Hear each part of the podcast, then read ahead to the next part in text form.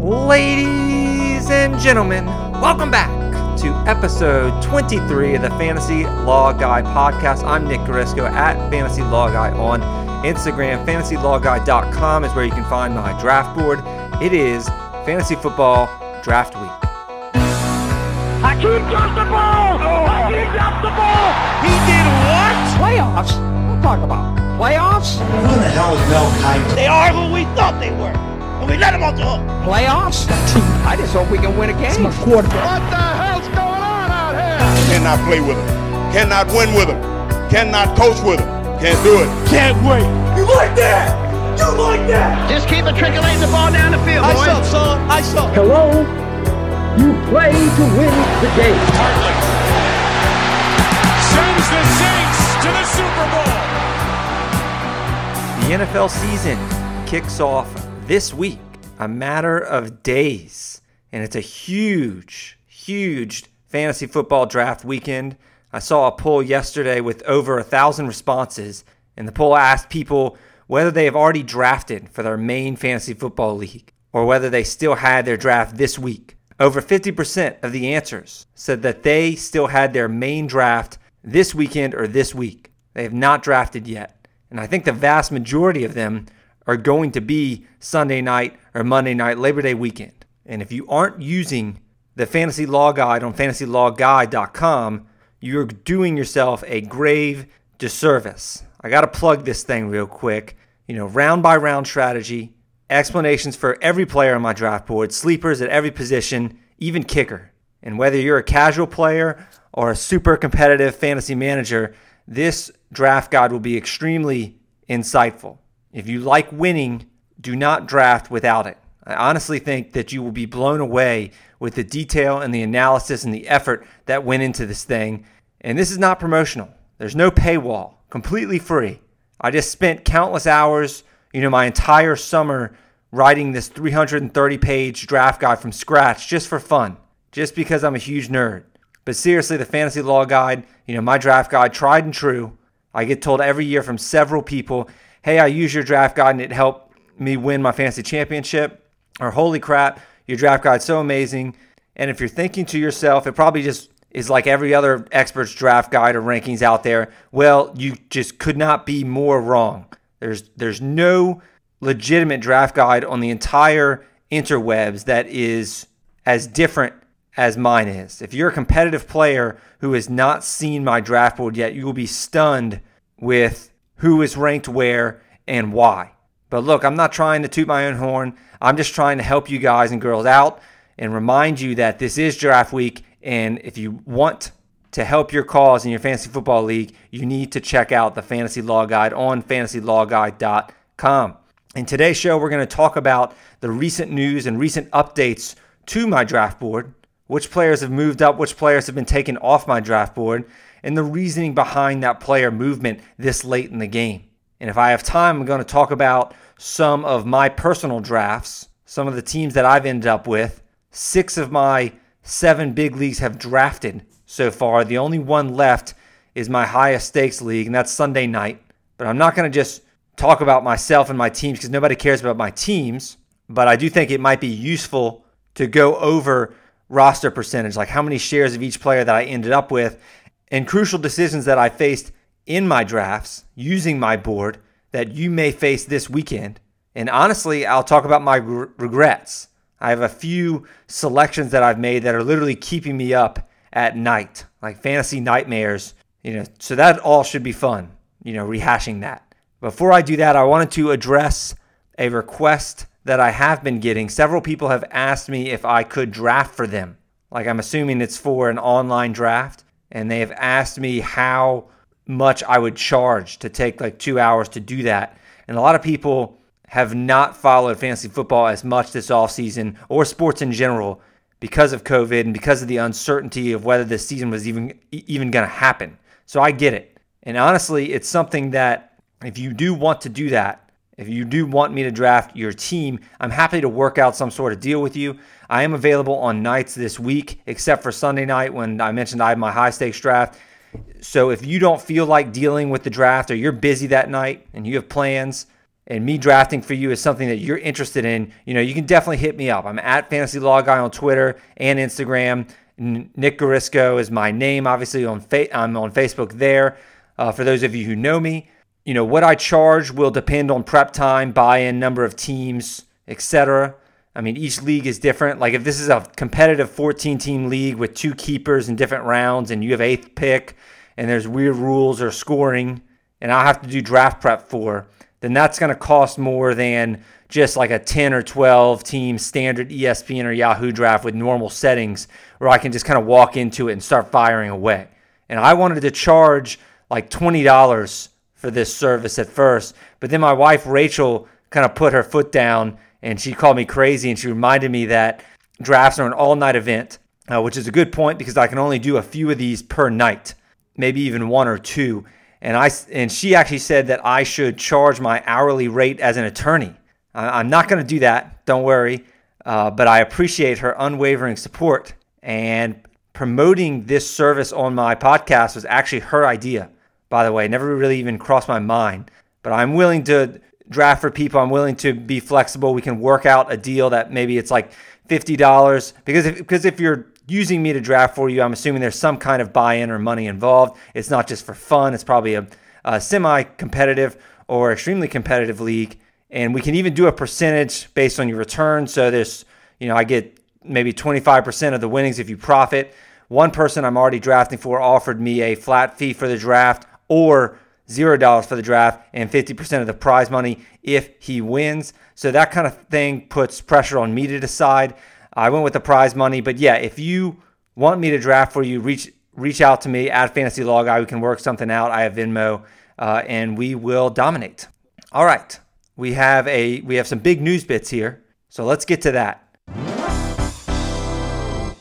Adrian Peterson released. Pretty surprising cut, but honestly, I am kind of kicking myself for not really seeing it coming. I mean, he was old. Washington is a young team. They're trying to get younger. They're trying to get faster. That was made pretty clear this offseason. New regime, new head coach, new offensive coordinator. And Peterson was signed by the old regime. And Scott Turner's offense has always had running backs who can catch the football. And Peterson is just a zero in the passing game. So I'm just going to go ahead and say this.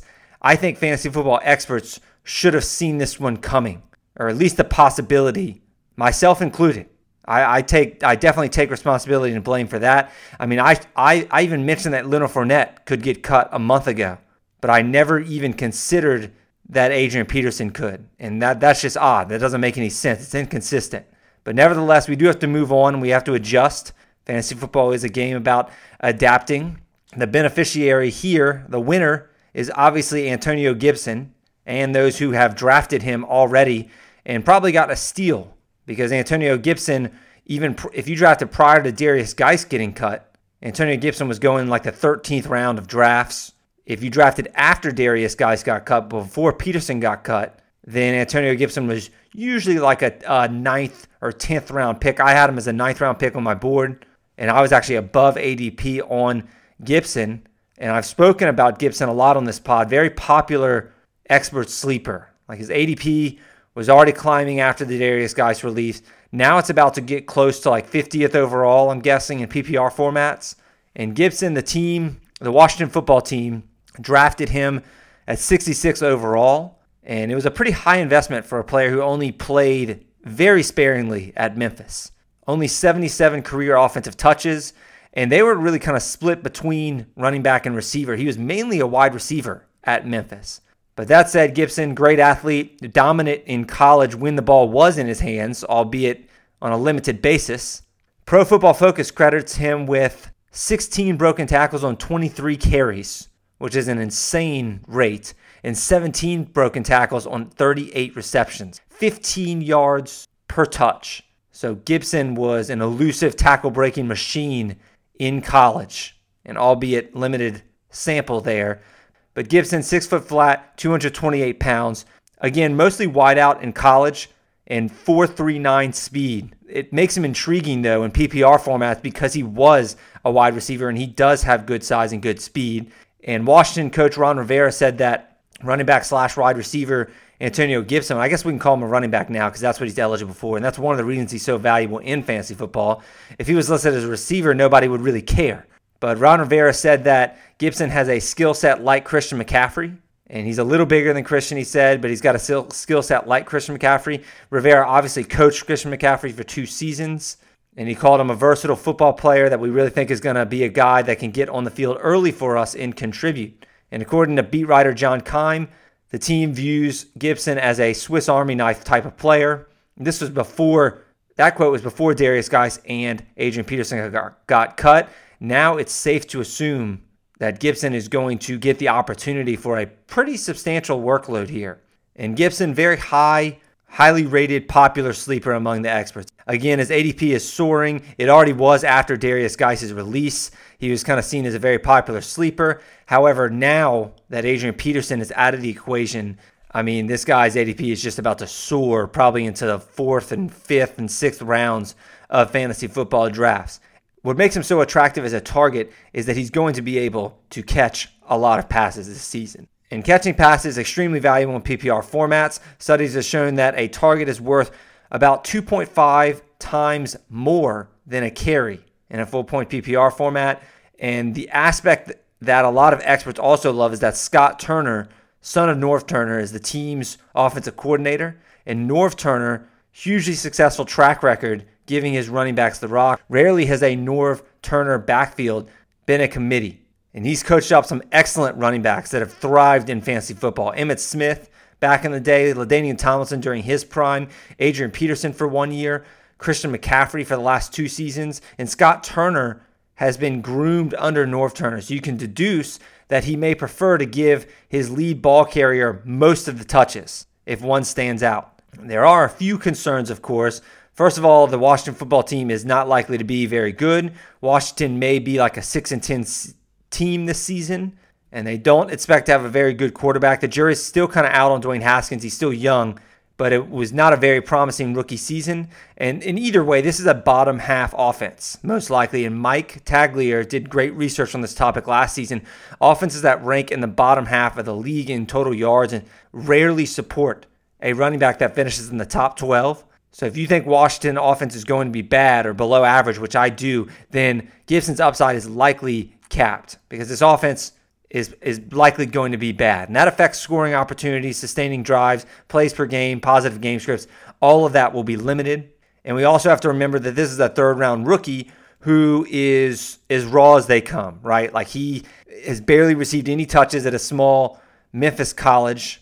And likely the offensive line for Washington is also not very good, particularly on that left side. It's one of the weakest uh, left sides of an offensive line in the entire NFL. However, all that being said, you know, big picture view here, Gibson's unique skill set, you know, his receiving ability will make game script not really matter, right? Like he'll be able to still catch passes. That was that's what makes him such a sexy pick in PPR formats. And he's just a playmaker with the ball in his hands. He's a playmaker on a team that really, really lacks them. Like the Washington football team has no offensive weapons outside of scary Terry McLaurin. So yeah, Antonio Gibson being thrust into a potentially huge role here. And he has a skill set to really be a huge fantasy football asset at a position that is so weak at running back. You know, at that massive drop off after the third round, and and he's just got a wide range of outcomes. Like he could end up like a total flop, like Cordarrelle Patterson, because he's a similar pay- player to Patterson, or he could end up as this year's Austin Ekeler and just be a total steal. But Bryce Love you know, Gibson's backup, I need to put him back on the sleepers list. When I published the draft guide three weeks ago, Love was my number two deep sleeper at running back. You know, at that point, Bryce Love had had some buzz in training camp, and then Guice was cut. So I had to move him back up to my sleeper running backs rather than deep sleepers. But then there were reports that he was running with a third team offense, Love was, like every single day. So I took him off the sleeper list. But now Adrian Peterson cut, and I don't think you cut Adrian Peterson if you aren't confident in your backfield with Antonio Gibson and Bryce Love, too. I think Bryce Love isn't in the equation there. And the team also has pass catching specialist JD McKissic. They have Peyton Barber, who's kind of a plotter, but coaches love that guy. So I, am okay with spending a 12th rounder on Bryce Love. He's back to being a sleeper, but Gibson is the guy you want to roster in this backfield because of upside. And I have him at 53 overall on my board. It's RB 19, which is a little higher than consensus right now. Normally, I've seen him drafted around 55 and the 60. But if I'm in an actual draft, I just don't know if I'm going to be able to pull the trigger on Gibson, who is a project. Like, we have to all admit that. Like, we like the upside, but he is a raw project here. I don't know if I'd be able to pull the trigger on Gibson ahead of like Will Fuller or Marquise Brown, two players that I love this year, and they're going after pick 50. So I don't know. To me, it's just, I don't know if I'm going to end up with Gibson on any of my teams. I wish that I had already drafted him when his cost was so affordable, and now he just looks like a total steal. But too little, too late there. Leonard Fournette has been signed by Tampa Bay. And it's a great landing spot for him, according to my draft board. He didn't screw up any of the backfields that I highly touted on my board, which is nice.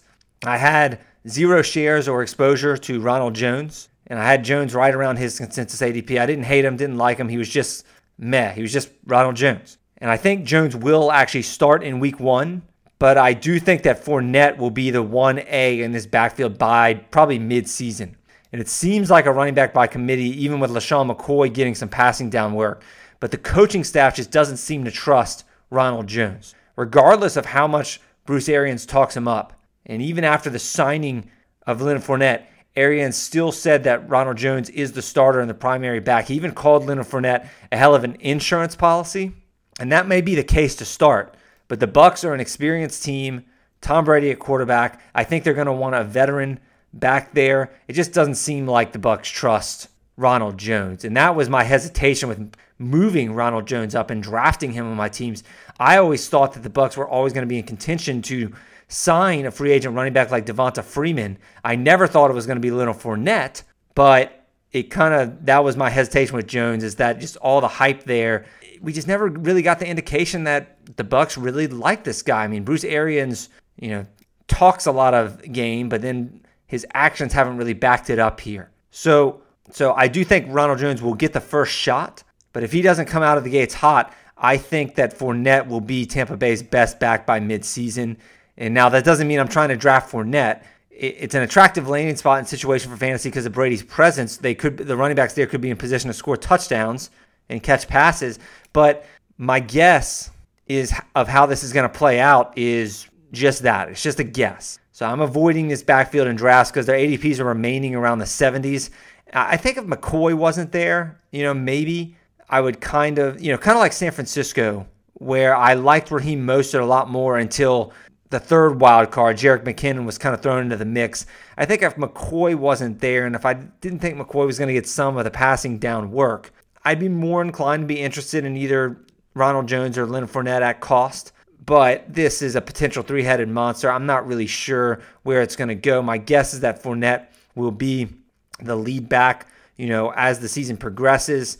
But I don't really want to spend a draft pick, especially in the 70s, on either Ronald Jones or Leonard Fournette uh, or LeSean McCoy for that matter to really take that chance. So, so yeah, that's probably a situation I am avoiding if my drafts are this weekend. I'll let somebody else take that chance. If I had to choose between the three of them, I would take Leonard Fournette. Okay, that is the news. So let's talk about player movement on my board.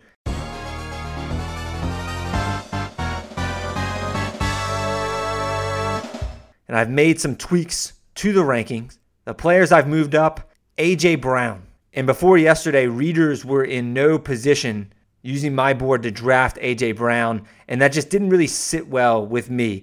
And you still might not be able to based on my board now because you're probably leaning running backs and an elite tight end early. And by the time round four and five rolls around, AJ Brown is usually gone.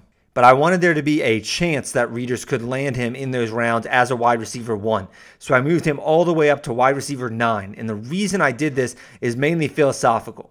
I came to the realization that if you're going to go running back heavy, like let's say you open up RB, RB, RB, and then tight end like Mark Andrews, in round five, you may not have a wide receiver at this point if you're following my board. And that's okay. I mean, you can get Calvin Ridley sometimes, Robert Woods, Tyler Lockett, Cooper Kupp, DK Metcalf, Scary Terry. Those guys sometimes do fall to round five. But even though I'm more confident in drafting those guys, and I'm more confident in that they that those guys will have good seasons rather than AJ Brown, I would draft AJ Brown first. And I apologize for the late movement, but it just kind of hit me yesterday. I was doing a draft and AJ Brown fell to round 4 and I had opened up Ezekiel Elliott, George Kittle, and James Conner rounds 1 through 3, and I had a late pick in round 4. And Robert Woods was gone, and I saw AJ Brown sliding, and I was like, "Wow, I would really love to have AJ Brown on this team. Like I would really love to have AJ Brown as my wide receiver one because I realized, you know, even though he's totally boomer bust, that's who I want as my wide receiver one when I open up with other positions just because of the upside, especially because in rounds five and six, I can get a Scary Terry or a Will Fuller or a Hollywood Brown. I can get those guys anyway in rounds five or six. So I might as well go for a guy who literally could have a top, legit top five upside, you know, if everything breaks right for him. And if he flops, that's okay. I'm still going to end up with two receivers that I love, probably Fuller and Brown. So, yeah, I mean, I want to practice what I preach here. I want the draft board to reflect how I'd actually draft. And my draft board is is not rankings. Like it's not a rankings contest. I don't need to move receivers with higher floors over AJ Brown. This is about drafting and this is about finishing first in your fantasy league, first out of 10 or 12. And sometimes it takes risk to do that. And sometimes it takes me drafting to realize what I do in certain situations. It's like when you flip a coin, and when that coin is in the air, you always, at that moment, you realize what you really want. And I think that's a notebook reference, but I don't know, man. I think AJ Brown, you know, moving him up substantially, he's just definitely somebody that I do want to take the chance on as my wide receiver one if I open up with running backs and tight ends anyway because I can get Will Fuller or Marquise Brown after AJ Brown if he falls around late round four, early round five anyway. And I was sweating. By the way, I didn't even end up with AJ Brown. He got taken, but I was I was sweating out that pick badly. Like Robert Woods, Lockett were both gone too. But yeah, really wanted AJ Brown there, so I'm making that change in the rankings to reflect that. So in this next change, I made changes to an entire tier of quarterbacks. And that second tier of quarterbacks, the Dak Prescott, Kyler Murray, Russ Wilson. And most experts throw Deshaun Watson in there too. I don't. I see Watson as more of a tier three quarterback with Josh Allen and Matt Ryan. But it's impossible to feel confident about ranking Prescott, Kyler Murray, and Wilson.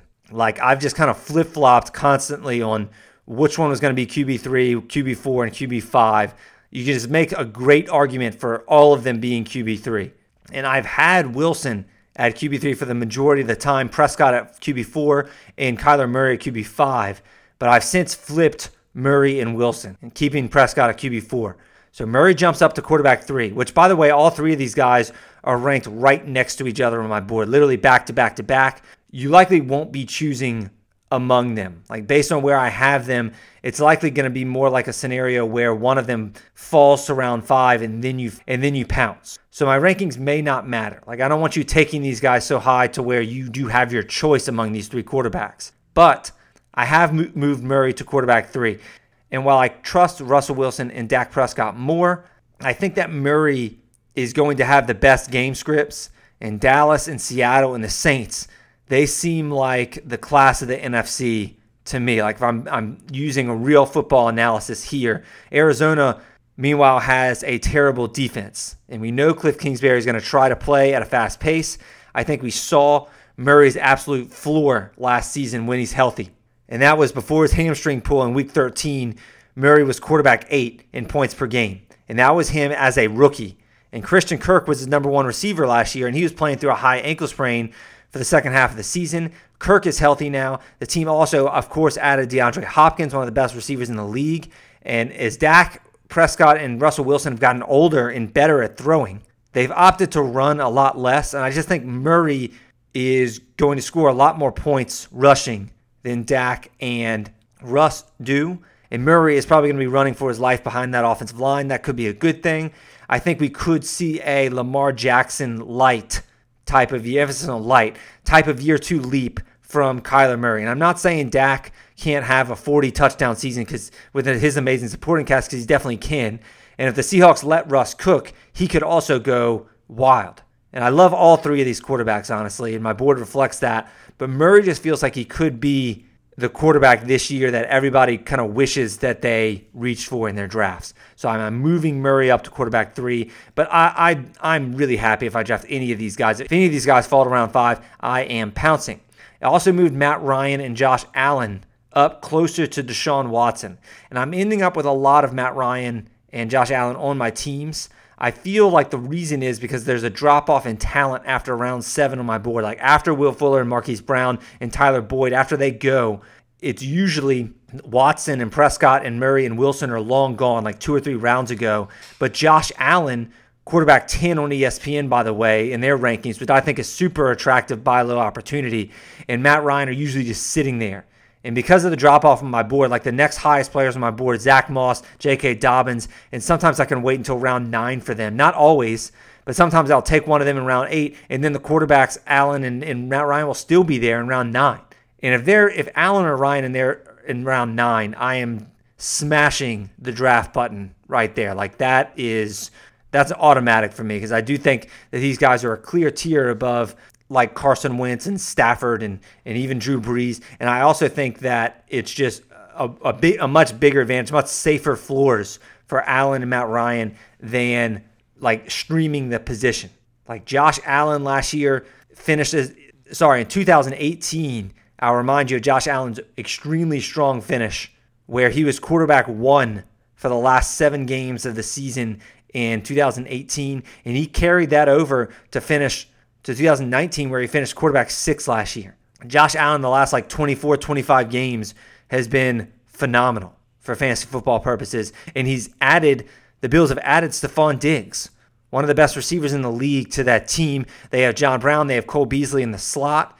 And of course, Allen has a rushing floor that, you know, if he's he's not going to be Lamar Jackson and he may not be Kyler Murray, but Josh Allen probably second or third most rushing yards, most rushing attempts, and most rushing touchdowns to project for quarterbacks this year. And it won't always be pretty in the air, but he is getting better each year. So I, I love Josh Allen in the mid rounds of drafts, especially if he falls like rounds eight or nine. Matt Ryan, same kind of thing, but without the rushing floor. But he brings you stability, right? He's in year two of his scheme. We've seen his touchdown rate increase substantially in year two of playing with I believe it was uh, Steve Sarkisian, uh, last offensive coordinator he had, and Kyle Shanahan, two offensive coordinators ago, when in year two he won the MVP. And Matt Ryan, top 10 quarterback basically every season, like the last four years in a row. Great supporting cast Matt Ryan has. He's got Hayden Hurst at tight end to replace Hooper. Obviously, Julio Jones, Calvin Ridley. The Falcons have no running game whatsoever that we've seen, at least. They didn't last year. And they have no defense and they play 11 of their 16 games indoors. So this is just going to be shootout central for Atlanta this year. You know, I love getting Matt Ryan or Josh Allen on my teams there. I just think they're very safe top 10 floors. And, you know, I, I don't know if the upside is substantial. Like, I don't know if Josh Allen can get us there with his arm. And I don't know if Matt Ryan can get there because he just doesn't have the rushing floor. But I think you're getting a quarterback in the top five to top 10 range uh, that's just really safe. Whereas, you know, if you stream the position, you know, good luck. And you have to deal with those matchups each week. So I have added, I have also added Matt Stafford to my board. And he's a late riser as I'm finding out that I'm more and more upset when I miss out on him when I wait on quarterback. And Matt Stafford, quarterback 12, if I take a late quarterback strategy, he's one of the targets there because seeing as he's quarterback 12, especially if you're in a 10 team league and everybody's already drafted their starters, I mean, this guy isn't going until like round 12 or 13. In 12 team leagues, he usually goes around round uh, 10 or 11. But last season, Matt Stafford was quietly awesome, right? Like he averaged 20.8 points per game in eight games last season. That was quarterback six pace. And according to Evan Silva at Establish the Run, Stafford was on pace for 38 touchdowns, 10 interceptions, and career highs in passer rating with 106, yards per attempt with 9.1, yards per completion with 13.4, and touchdown rate last season. And Detroit gave up on trying to establish the run, particularly after Kerryon Johnson went down last year. The offense was super aggressive when they were throwing. Stafford led the league in average depth of throw and percentage of passes that traveled at least 20 yards downfield. And although Matt Patricia's old school ways remain, according to Warren Sharp, Matt Patricia's Lions ran the ball at an extremely high rate in the second half of games when leading at halftime, and it didn't work. The Lions averaged 2.7 yards a carry on those attempts and often squandered the lead that they got because of Stafford's aerial attack. Nevertheless, despite Matt Patricia's dinosaur tendencies, the Lions are set up to be great again with their downfield passing attack. Kenny Golladay is there, obviously. Marvin Jones, touchdown scoring machines they are. Tight end TJ Hockenson is entering his second season and was talented enough for the Lions to take him in the top 10 of the 2019 NFL draft. He could have a huge sophomore campaign. They have all reliable Danny Amendola in the slot, and the Lions do not have much of a defense. They play indoors yeah, I mean, the Lions should have a nice time throwing the ball this year. So I wanted readers to be in position to draft Matt Stafford if they wait on the quarterback position and it's like round 11 and Matt Stafford's sitting there. Yeah, like let's take the shot on Matt Stafford and you can draft a backup quarterback like a flyer, maybe take a flyer on like Joe Burrow later on. Uh, lastly, on, in terms of movement on my board, I've moved Miles Sanders up to where he was before I moved him down when he sustained that hamstring injury a few weeks ago. Because all indications are that Sanders will be healthy to open the season.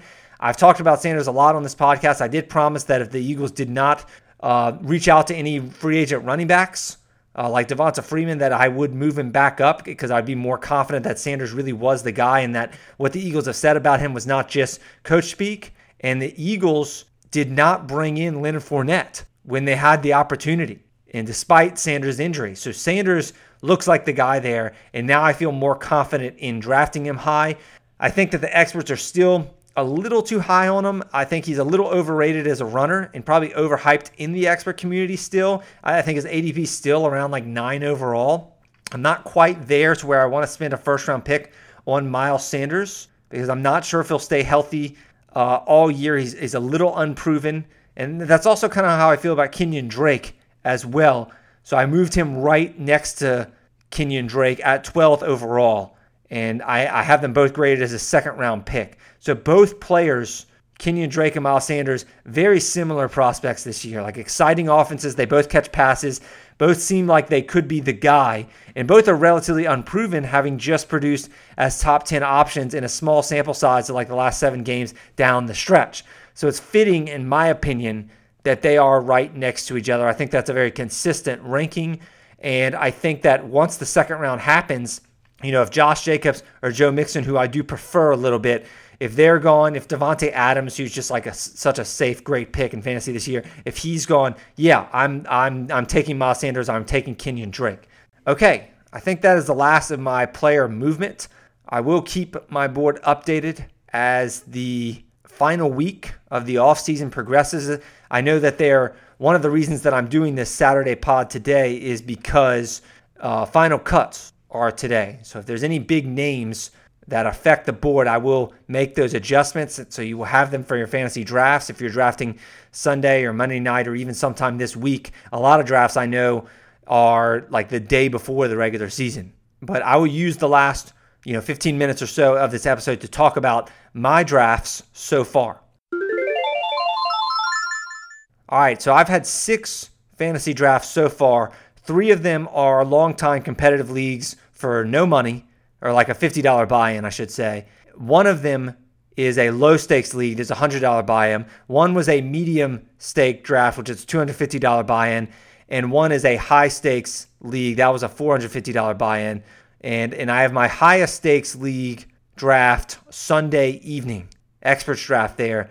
And, and but so far out of these six teams, one is a 10 teamer, one is a 14 teamer, the rest are 12 teamers, and none are keeper leagues and all our snake drafts except for one, which was an auction draft. And five of six drafts that I've had so far have been super flex. And I commissioned three of those leagues. So keep all that in mind as I talk about kind of my player shares here. So in the snake drafts, I ended up with pick four in three different leagues. And then I had one with pick 10 and one with pick 12. And again, one was an auction. And keep in mind, these drafts were mostly two weeks ago. One was recent. Uh, so there are things that I would do differently here, but it's probably just best for me to kind of just give my shares and my exposure to certain players that I ended up with, which will kind of help you guys and girls kind of see who I'm winding up with, like following my draft board to see what example teams look like if you're following my draft board. So in the first couple rounds, I've ended up with Ezekiel Elliott in two leagues and Alvin Kamara in one. I have two Derrick Henry shares, and I have three shares of each of Josh Jacobs and Joe Mixon. So pretty pretty standard, you know, based on my board. I mean, you probably won't be surprised by any of that at all if you're following my board. I have two teams with George Kittle and one with Julio Jones. And that kind of wraps up rounds one to two. Those are kind of my stars on my team so far. And I have four out of my six teams have James Conner on them. James Conner heavily invested in James Conner's success. He's kind of one of my guys this year. And I'm also heavily invested, of course, in his health. Uh, two of my six teams are with David Johnson. I actually thought I'd end up with more exposure to DJ, but based on my ranking of him, but I have not. I usually what has happened in my drafts is I take James Conner in round three, and by the time round four rolls around, either I already have three running backs on my team, so I don't want a fourth in David Johnson, or David Johnson has been taken already. So speaking of the fourth round, I have three teams with Mark Andrews tied in there. And so basically I if I don't end up with George Kittle, I've likely ended up with Mark Andrews. There's one team where I'm rolling with Tyler Higbee at tight end, and there's also one team I have Odell Beckham, and one team that I have Adam Thielen.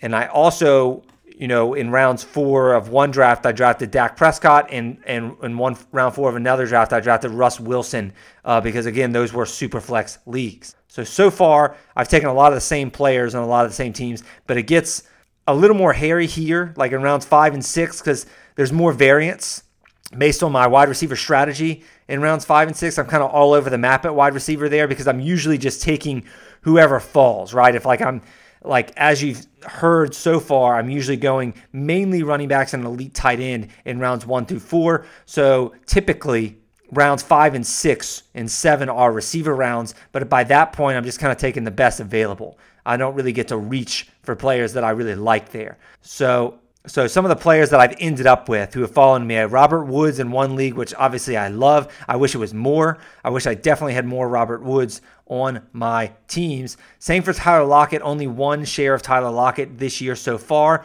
Cooper Kupp has, I didn't think I would end up with a lot of Cooper Kupp this year, uh, but he has fallen to me in round six of two leagues. So keep an eye out for Cooper Kupp. He's he just isn't a name that a lot of people seem to be. He's going late in drafts. He's he's not you know somebody I'm thrilled to. Well, I am thrilled to get him in round six, but he's not. I'd prefer a lot of these other mid round receivers over Kupp, but. Kupp kind of tends to slip through the cracks in drafts. So keep an eye out for him. Again, I've got both leagues that I have Cooper Kupp in. I have been able to draft him in round six, and both were 12 team formats. So pretty interesting stuff there. Same for DK Metcalf. I have two shares of DK Metcalf, both of them in round six. And that one makes a little more sense because his ranking, I think, is wide receiver like 26 on Yahoo and ESPN. So it's more likely that you'll end up with DK Metcalf uh, if you are waiting until like round six to draft your first or second receiver. I have one share of Calvin Ridley. That was in round five. One share of uh, Scary Terry McLaurin. That was, I believe, in round six, early round six. One share of DJ Chark. That was late round five. And then one share of Tyler Boyd, which was in round seven, actually. And that was when, that was because Marquise Brown and Will Fuller were off the board. And I'm going to get to you know my two favorite players this year in a second. Unfortunately, I have to mention here since we're talking about round five. Unfortunately, in two leagues, I did pick David Montgomery in round five. Ew, David. David. Oh, yay, David. Yes, ew, David is right. And that was very regrettable, particularly in one league where I passed on both Zach Ertz and Mark Andrews to get David David Montgomery, and it just made me sick.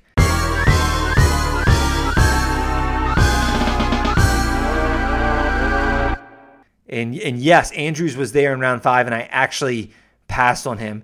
And and I took forever with the pick too. Like I couldn't decide between Mark Andrews and David Montgomery. And I started to say like Andrews' name like three times, like, yeah, like Nick, obviously, like Andrews on the board, like round five, like what are you waiting for? And I just got this like weird feeling, like gut feeling that I shouldn't take Andrews here. I don't know why, even though I'd already taken Andrews in like several leagues and running backs were just like flying off the board, and there was a, a drop off in tier after David Montgomery for me. And And I thought maybe because Andrews and Zach Ertz were both on the board, that maybe one would make it back to me in the sixth somehow.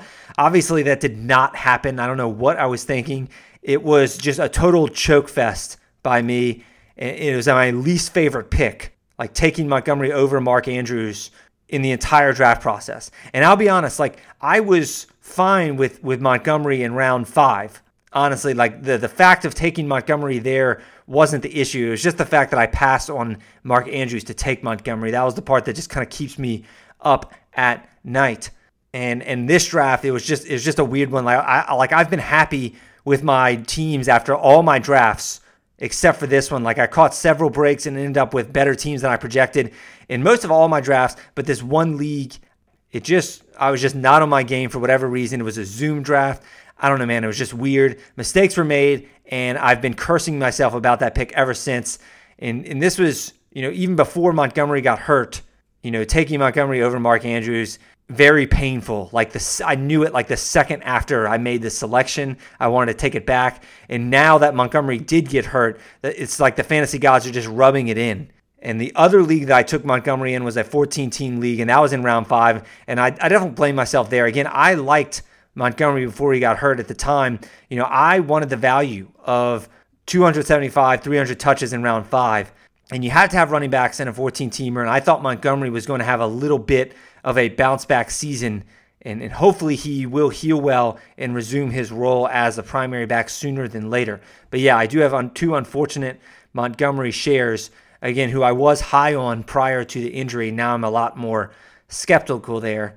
But either way, just so pissed off at myself for taking Montgomery over Mark Andrews. No excuse for that. Uh, but anyway, this is where it gets a little crazy because we're to that Will Fuller and Marquise Brown section. Will Fuller and Marquise Brown, obviously two of my favorite picks in all of fantasy football this year. I'm targeting them around six and seven of every single draft, and I've reached for them in some drafts. In some, I, have just kind of had to sweat out because maybe I took one earlier and then I'm waiting for the other, eh, or some I went running back heavy and I've just had to wait and hope and pray that they'd fall to me like in round seven. And I ended up with Will Fuller in four of six leagues so far.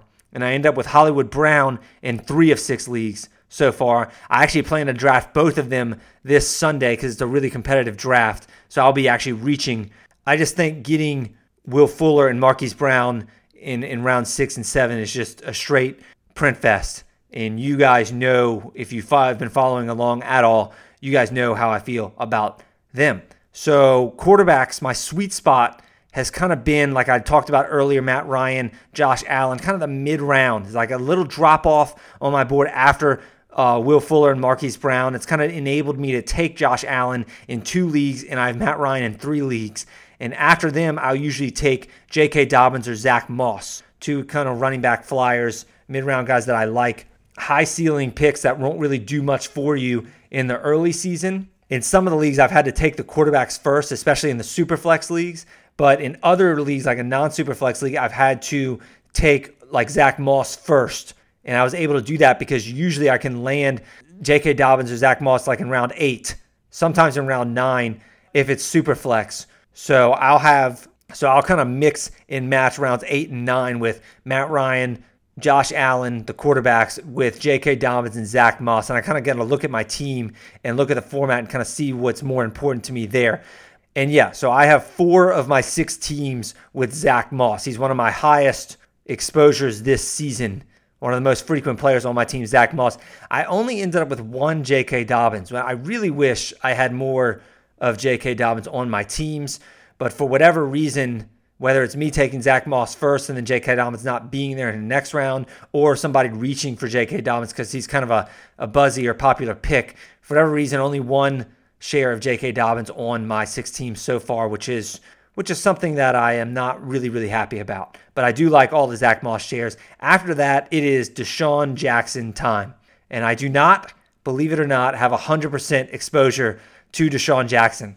I mentioned last year a couple times in this podcast. I mentioned that last year that my only player out of my seven teams that I had 100% exposure to. I had plenty of guys that, you know, like Dalvin Cook and other players who were like on five of seven teams. There's only one player who had 100% exposure to, and that was Michael Gallup. I had Michael drafted Michael Gallup on every single team, And it's very similar to DeSean Jackson. Michael Gallup at the time was going like in the 130s of drafts, and I was taking him around pick 90. So the fact that I was taking him 40 spots higher than his ADP, like I was going to end up with Michael Gallup on pretty much every team, and I did. So DeSean Jackson is kind of like my Michael Gallup this year, and hopefully it pans out as well. We will see there. Hopefully he can stay healthy.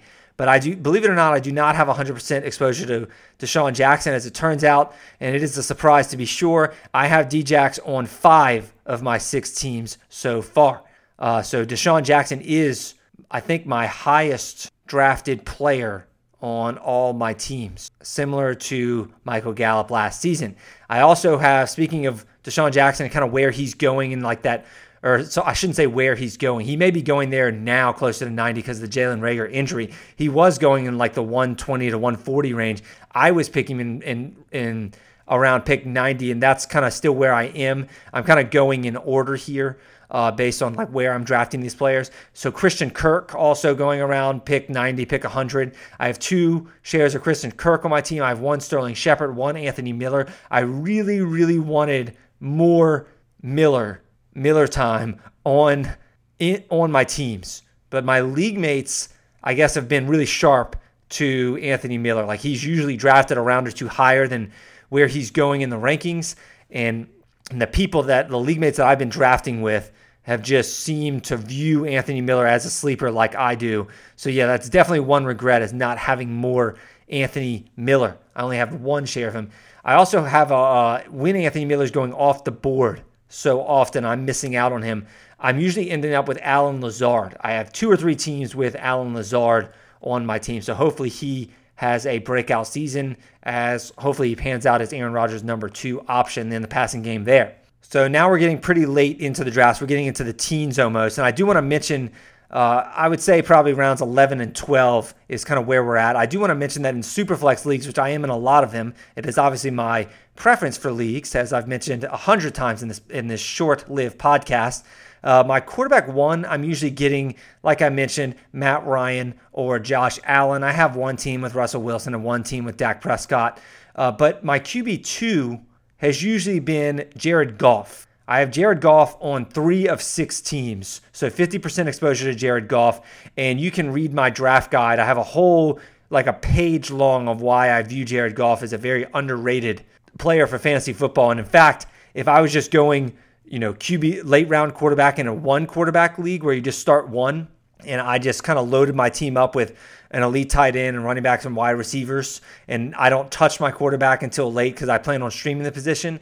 Jared Goff and then maybe like a Joe Burrow or something would be a great combo that I would want to get like in rounds like 12 and 13 back to back. Uh, but Jared Goff, 50% exposure. I have one Ryan Tannehill. I have one Teddy Bridgewater as my quarterback three. I have two Darnolds in quarterback three. I know that Darnold is not if you're if you're not in a super flex league, I know that Sam Darnold's not really being drafted, so this only really helps you if you are in a super flex league. I like getting Darnold late because Darnold is probably the last quarterback that goes with secure, like total dra- um, job security. Where like when you get down to like quarterback 27 to quarterback 28, you start seeing like Mitchell Trubisky and Nick Foles. Like we don't know who's going to have the job for how long. It has been named that Mitchell Trubisky has been the starter, as I did predict in my last episode.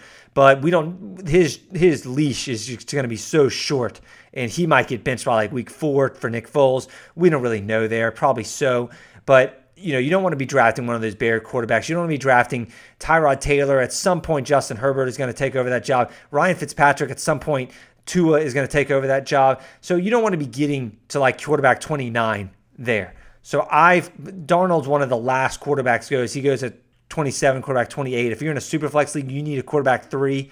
Um, he he's a pretty good option there, and I, have been able to wait on him and get him as my quarterback three. Uh, but again, if you are not in a super flex league or two quarterback league, there is no reason for you to draft Sam Darnold on your team. If you're going for a late round quarterback two, like a backup quarterback, I would prefer Teddy Bridgewater, Ryan Tannehill, definitely Joe Burrow. And I really wish that I had Joe Burrow on a team. But it, it's a lot of local leagues that I play in. So a lot of people, LSU fans, Saints fans, they draft Drew Brees high. They draft Joe Burrow higher than consensus. And I, you know, I have no problem reaching for Joe Burrow. For whatever reason, the draft just hasn't panned out that way. And I that's one of my biggest regrets during this draft season is not getting Joe Burrow shares. Uh, again, if I was waiting on quarterback in my and I was in a one quarterback league or even a super flex league, Jared Goff and Joe Burrow would probably be the guys that I would be targeting there. I also have two, or I think it's one share of Drew Lock. He's another potential sleeper there, and you can get him long after Joe Burrow goes. But again, Lock is more of a quarterback three in Superflex league. So yeah, if you're going regular traditional league and you just want to get a good backup quarterback on your team, Goff, Jared Goff, and Joe Burrow are my recommendations there. I think one of them will pan out and potentially be a top 12 uh, surprise. So I forgot to mention the handcuffs here. I have drafted Tony Pollard uh, to handcuff with Ezekiel Elliott on one team. I also drafted Alexander Mattison and Chase Edmonds on another team. And I don't have Dalvin Cook or Kenyon Drake on those teams. So they are not handcuffs there, but you never know. Dalvin Cook might hold out. Dalvin Cook's one of the most injury prone uh, players in all of fantasy football. And Chase Edmonds is also in a great situation if Kenyon Drake, who is pretty unproven uh, as a bell cow back, if Kenyon Drake were to go down, Chase Edmonds would immediately step in to be a top 10 running back, as would Alexander Mattison if if Dalvin Cook went down. So these are nice options after pick 100 where you can just, you know, swing for the fences. If nothing happens and they just stay backups all year, okay, well, they just rot away on your bench. Who cares? It's around 10 pick anyway. But if something does happen and they get the right breaks, no pun intended, then to the starter, then they will end up being league winners. So at, at, that late in your draft, you want those types of boomer bust players on your team anyway. That is my philosophy, at least. And speaking of that philosophy, I've drafted AJ Dillon on way later than them, of course, like in near 150. AJ Dillon has kind of been my late round guy this year, like kind of my deep sleeper. He's on three of my teams, uh, so 50% exposure to AJ Dillon. Um, I don't, again, I don't expect anything from AJ Dillon for the first half of the season. He is the third string running back for the Packers. I just like his skill set. I like how the Packers invested in him. I have a whole page on why AJ Dillon is a good pick in fantasy football this year. Uh, you can go check that out on the Fantasy Law Guide. But I liken AJ Dillon to a crock pot meal. You know, you prepare it and then you just let it sit and brew and hope at the end of the day you've come up with this delicious feast. And again, if the meal never amounts to anything, if the meal sucks, then you know, oh well, it was what was what was AJ Dillon? Your 14th, 13th round pick. You are likely going to cut that pick anyway. The misses don't matter. You need to be swinging for home runs, not swinging for singles. So I've been drafting backup tight ends on all my teams. You know, the experts don't really advise that that much, or a lot don't at least. I think this year, if there's any year to do it, it is this year. There's a lot of late round tight end. The class this year in the late round tight ends is just so a bunch of athletic prospects like tight ends like 8 through 24, honestly, and any one of them can end up being a top 10 tight end. Like it's just a total crapshoot. And I, I, like taking a stab at one or two for those reasons. And I've wanted Jonnu Smith in every draft. And I've only ended up with Jonnu Smith one time, which I just totally hate. Like I've mentioned some of my big regrets. Like I wish I had more, you know, I wish I wouldn't have taken David Montgomery over Mark Andrews in that one draft. I wish I wouldn't have. I wish I would have ended up with more Joe Burrow. I wish I would have ended up with more J.K. Dobbins. I wish I would have ended up with more Anthony Miller. Jonnu Smith is just another player where I wish I had him on way more teams than I do. And I just hate that he's only on one team with the amount of. I mean, there's like an entire page on the draft guide with why I love Jonnu Smith as my sleeper tight end this year. And I, the, I've only ended up with him on one team the reason for that is because is because a lot of my competitive leagues there's been some uh, sharp players who have just kind of been on the same kind of Jonnu bandwagon as I am on, and they've been able to reach a couple rounds higher than I that, that I did for Jonnu Smith. So I've ended up taking the other Smith twice. That's Irv Smith, and he's another kind of deep sleeper of mine. He's going to tight end 22 overall, so you can wait until like the last two rounds of your draft and take Irv Smith if you miss out on all the other tight ends. I have Mike just speaking of the other tight ends. I have Mike Gesicki in one league, Chris Herndon in one league, T.J. Hockenson in one league, Blake Jarwin in one league. So again, I'm just throwing some darts at these guys, like whoever falls to like round 15. And, and with these dart throws, you either miss the board completely or you hit the bullseye. You know, you're not really to know until the season begins. Uh, I drafted Jalen Reagor on three teams, and I had to cut him on two of those teams after his injury, his, his shoulder issue, to pick up Chris Thompson. And I wanted to stash Jalen Reagor on ESPN, but it won't give him the out label, ESPN won't. So I can't put him on IR, which is really, really frustrating. But lastly, I'll get to kickers in defense. And kickers in defense. You know, I've actually been aggressively targeting kickers early this year. Like not too aggressively. Like I'll, I'll wait for somebody to kind of break the seal and take the first kicker. And as long as it's reasonable, as long as it's not like, I don't know, like round nine or 10, you know, I'll usually pounce. Like my kicker strategy has morphed so much over the years, and I value them more than I used to. And it's like the running joke in so many fantasy football leagues. Like the experts are just so hardcore about it. Like never take your kickers until the last round, like no matter what. And I just kind of disagree with that fundamentally. I used to agree. I used to always take a kicker last round, like regardless. And I was that guy who would just kind of roll my eyes at people taking kicker early. And sometimes I wouldn't even draft them. Like I just pick up somebody for the season. And it makes sense. The logic behind that, it seems to make sense at least. But I kind of had an awakening a couple years ago, a few years back, where I was having really bad kicker luck in a lot of my leagues. Like I just didn't feel like I was getting the production that I wanted out of position. I felt like I was starting the wrong kicker each week. And I thought that I was pretty good at picking kickers based on their matchups, like playing the matchups, like good offenses, winning teams, positive game scripts, avoid bad weather. Like historically, those are the types of kickers you want and you want to be streaming. And it seems like if you pay attention to that kind of stuff, like I do, then you would get some sort of small kicker advantage. I know they're unpredictable week to week, but but come on, and that that's what you're supposed to be going for in your kicker. But I was just like totally bombing the position each week. My kicker would score like three points. So at the end of the season, you know, this frustrated me so much that at the end of the season, I tallied my kicker, I tallied up my kicker production each week. Like I added up all my kicker scores each week, and, and I wanted to combine that with not only the rest of the league and make sure and and it was true like i was right. Like i was i ranked 11th out of 12 in kicker scoring. And that obviously to me is unacceptable. And so i wanted to do something about it. So then i compared it to like just the kickers scores themselves. Like if you were to start the same kicker every week. And i noticed that i was scoring fewer points than like the top rated kickers if you were to just start the top rated kickers every week. And that includes their bye week like if I combine my kicker total uh, over like um, the 17 weeks of the fantasy football season, I would have like 133 points that at least that year in that down year.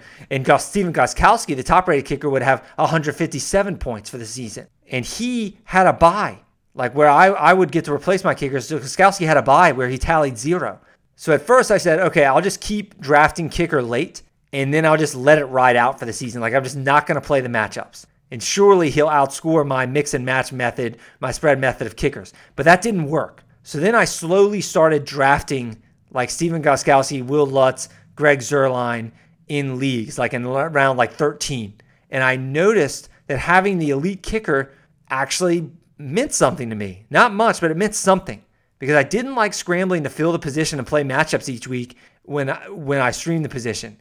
I didn't deal, feel like dealing with that headache. It's just more to worry about, more decisions to make. In Gostkowski, in Zuerlein, in Lutz, in, in Harrison Buttkicker, and Justin Tucker, for the most part, were actually very consistent year to year, like way more than people think. So I just said, screw it. I'm done with this headache. I'm taking kickers in round 14 instead of round 17. And the experts, you know, will say that's so dumb. Like even, you know, even the people in your league will laugh at you when you're like the first or second person to take kicker. But the opportunity cost is so low. Like people overestimate their ability to draft well.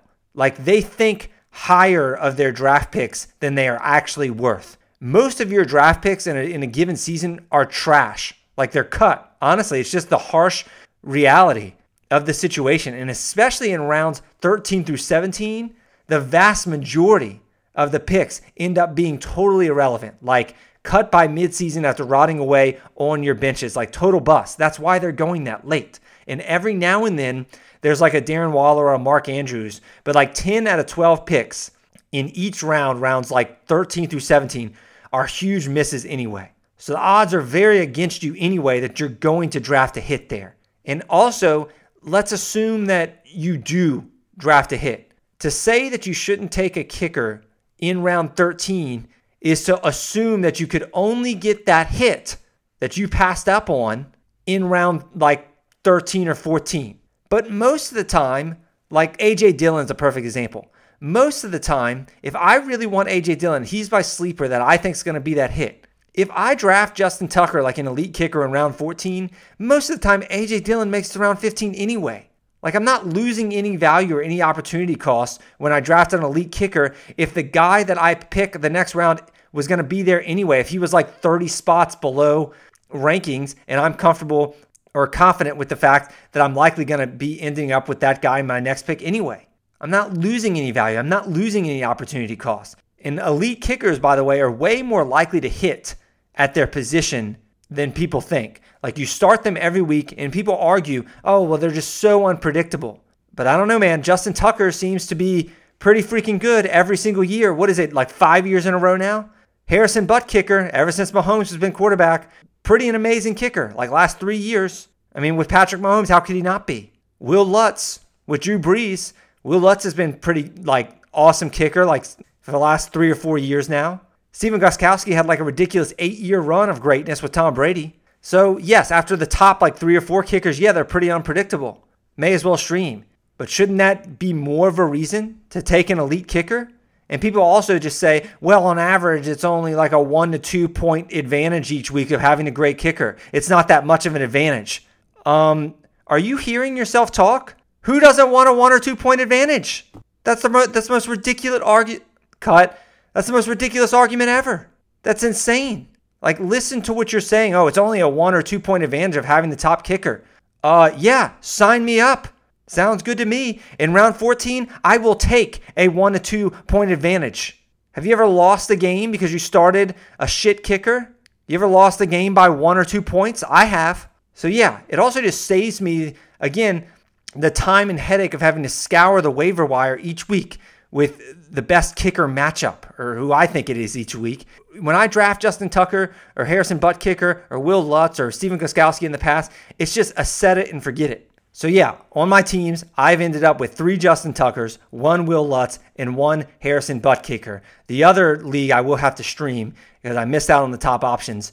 But yeah, I draft my kicker in round 14, not round 17. Sue me. I think it's good strategy. And I, I realize that was a really extremely long kicker rant, but I have never talked about kickers on this podcast before. And I also felt like, you know, your drafts are now, you know, you gotta you gotta talk about kickers and defenses now. And I felt like, you know, I needed to give that rant to justify my stance, right? Like because this is very anti expert. Like 99% of experts will disagree with my kicker strategy. So my passionate kicker stance, you know, I don't want you to think that I don't know what I'm talking about or I'm just a total fantasy novice for taking kickers early. I'm not taking them, you know, early. I'm usually, you know, if somebody, you know, pops a kicker cherry and takes their kicker in round 10, okay, I'm not going to just go take my next kickers. I want a lead kicker. There are still really, really good players in round 10. The opportunity cost is still high there, in my opinion. I'm taking kickers when I'm, I'm not taking my kicker until it's to the point where I have a guy ranked like in, you know, like in the 170s.